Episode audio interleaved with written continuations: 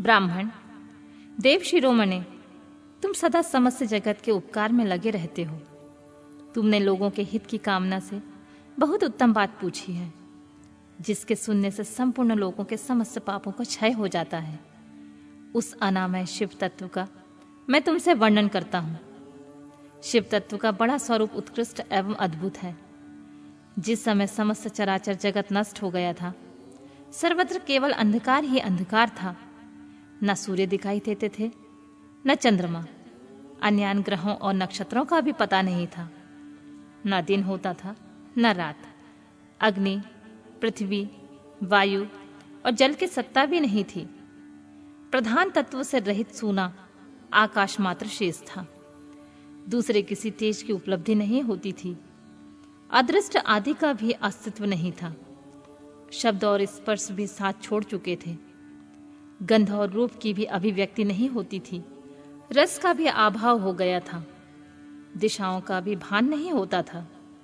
इस प्रकार सब और निरंतर सूची में और घोर अंधकार फैला हुआ था। उस समय तत्व सद ब्रह्मा इसी श्रुति में जो सत सुना जाता है, एकमात्र वही शेष था। जब यह, वह, ऐसा, जो इत्यादि रूप से निर्दिष्ट होने वाला भाव भावात्मक जगत नहीं था। उसी समय एकमात्र सत ही शेष था, जिसे योगी जन अपने हृदय आकाश के भीतर निरंतर देखते हैं। वह सब तत्व मन का विषय नहीं है। वाणी की भी वहाँ तक कभी पहुँच नहीं होती। वह नाम तथा रूप रंग से भी शून्य है। वह न स्थूल है, न क्रश है, न हस्प है, न दीर्घ है तथा न लघु, न गुरु। उनमें ना कभी वृद्धि नहीं होती, न हास्य। श्रुति भी उसके विषय में चकित भाव से है। इतना ही कहती है, अर्थात उसकी सत्ता मात्र का ही निरूपण कर पाती है। उसका कोई विशेष विवरण देने में असमर्थ हो जाती है। वह सत्य ज्ञान स्वरूप, अनंत परमानंदमय परम ज्योति स्वरूप, आप्रमेय, आधार रहित, निर्विकार, निराकार, निर्गुण, योगी गम्य सर्वव्यापी, सबका एकमात्र कारण, निर्विकल्प, निरारंभ माया शून्य उपद्रव रहित, अद्वितीय, अनादि अनंत, संकोच, विकास शून्य तथा चिन्मय है। जिस पर ब्रह्मा के विषय में ज्ञान और अज्ञान से पूर्ण उक्तियाँ द्वारा इस प्रकार विकल्प किए जाते हैं, उसने कुछ काल के बाद द्वितीय की इच्छा प्रकट की। उसके भीतर एक से अनेक होने का संकल्प उदित हुआ। तब निराकार परमात्मा ने अपनी लीला शक्ति से अपने लिए मूर्ति आकार की कल्पना की। वह मूर्ति संपूर्ण ऐश्वर्य गुण से संपन्न, सर्वज्ञानीमय, शुभ स्वरूपा, सर्वव्यापिनी, सर्वरूपा, सर्वदर्शिनी, सर्वकारिणी, सबकी एकमात्र वंदनिया, सर्वाज्ञा, सब कुछ देने वाली और संपूर्ण संस्कृतियों का केंद्र थी। उस शुद्ध रूपणी ईश्वर मूर्ति की कल्पना करके वह अद्वितीय, अनादि, अनंत सर्व प्रकाशक चिन्मय, सर्वव्यापी और अविनाशी पर ब्रह्मा अंतर्निहित हो गया। जो मूर्ति रहित पर ब्रह्मा है, उसी की मूर्ति भगवान सदाशिव है। अवाचनीय और प्राचीन विद्वान उन्हीं को ईश्वर कहते हैं। उस समय एकाकी रहकर स्वेच्छा अनुसार विहार करने वाले। उन सदाशिव ने अपने विग्रह से ही स्वयं एक स्वयं भूता सृष्टि की रचना की, जो अपने श्री अंग से कभी अलग होने वाली नहीं थी। उस पराशक्ति को प्रधान, प्रकृति गुणवती माया बुद्धि तत्व की जननी तथा विकार रहित बताया गया है।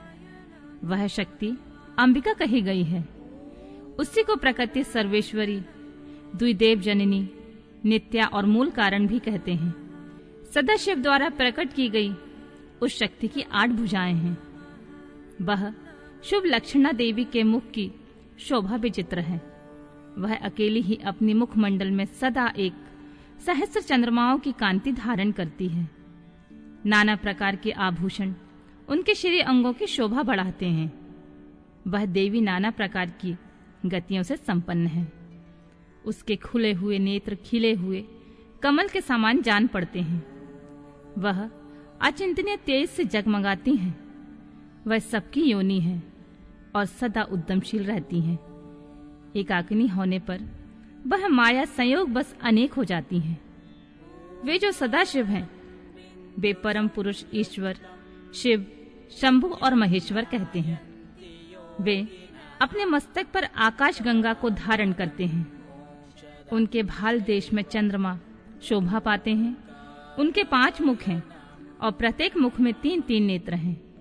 उनका चित सदा प्रसन्न रहता है।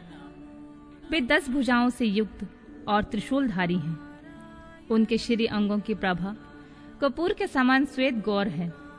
वे सारे शरीर में, अंगों में भस्म रमाए रहते हैं।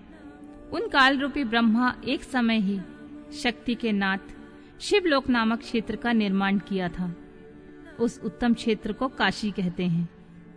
वह परम निर्माण या मोक्ष का स्थान है, जो सबके ऊपर विराजमान है। वे प्रिया, प्रियतम रूप, शक्ति और शिव, जो परमानंद स्वरूप हैं, उस मनोरम क्षेत्र में नित्य निवास करते हैं।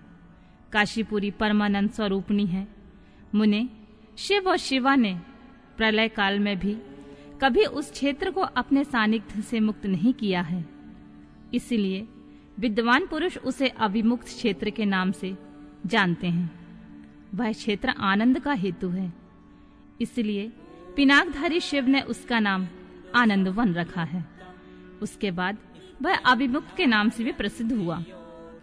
देवर्षे, एक समय उस आनंद वन में रमन करते हुए शिवा और शिव के मन में यह इच्छा हुई कि किसी दूसरे पुरुष की भी सृष्टि करनी चाहिए। जिस पर यह सृष्टि, संचालन का महान भार रखकर हम दोनों केवल काशी में रहकर इच्छा अनुसार विचरें और निर्वाण धारण करें। वही पुरुष हमारे अनुग्रह से सबके सृष्टि करे, पालन करे और वही अंत में सबका संहार भी करे।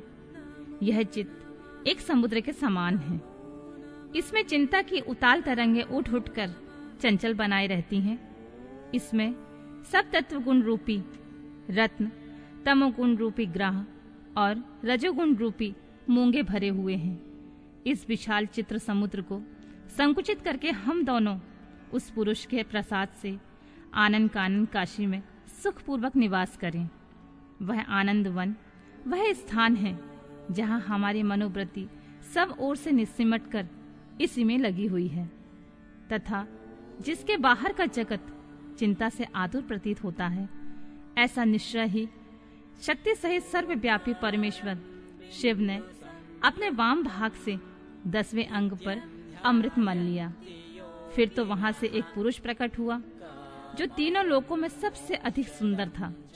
वह शांत था।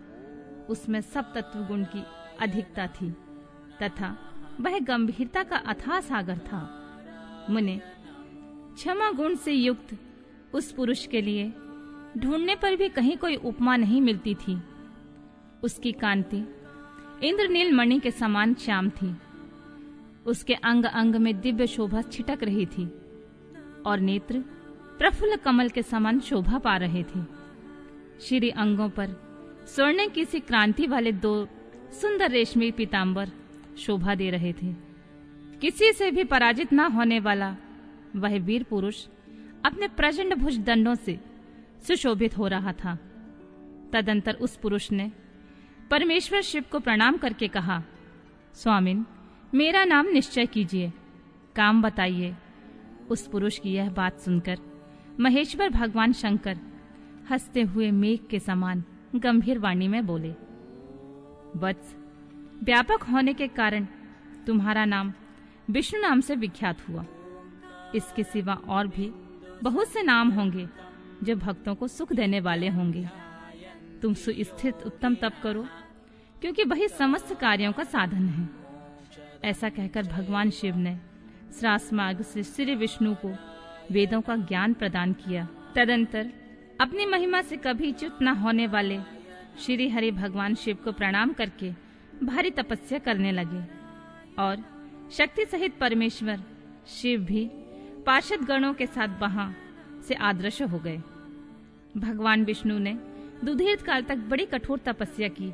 तपस्या के परिश्रम से युक्त भगवान विष्णु के अंगों से नाना प्रकार की जल धाराएँ निकलने लगी। यह सब भगवान शिव की माया से ही संभव हुआ।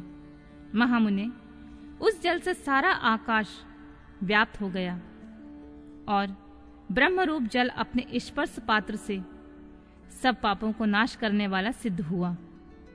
उस समय थके हुए परम पुरुष विष्णु ने स्वयं उस जल में शयन किया। वह दीर्घ काल तक बड़ी प्रसन्नता के साथ उसमें रहे। नार अर्थात जल में शयन करने के कारण ही उनका नारायण यह श्रुति सम्मत नाम प्रसिद्ध हुआ। उस समय उन परम पुरुष नारायण के सिवा कोई दूसरी प्राकृत वस्तु नहीं थी। उसके बाद ही उन परमात्मा, महात्मा नारायण देव ने यथासंभव सभी तत्व प्रकट हुए। महामते, विद्वान, मैं उन तत्वों की उत्पत्ति का प्रकार बता रहा हूँ। सुनो, प्रकृति से महत्व प्रकट हुआ। महत्व से तीन गुण। इन गुणों के भेद से ही त्रिविध अहंकार की उत्पत्ति हुई। अहंकार से पाँच तन्मात्राएँ हुई और उन तन्मात्राओं से पाँच भूत प्रकट हुए। उसी समय ज्ञानेन्द्रियों और कर्मेंद्रियों का भी प्रादुर्भाव हुआ। मुनिश्रेष्ठ, इस प्रकार मैंने तुम्हें तत्वों की संख्या बताई है। इनमें से पुरुषों को छोड़कर शेष सारे तत्व प्रकृति से प्रकट हुए हैं। इसीलिए सबके सब जड़ हैं। तत्वों की संख्या चौबीस है।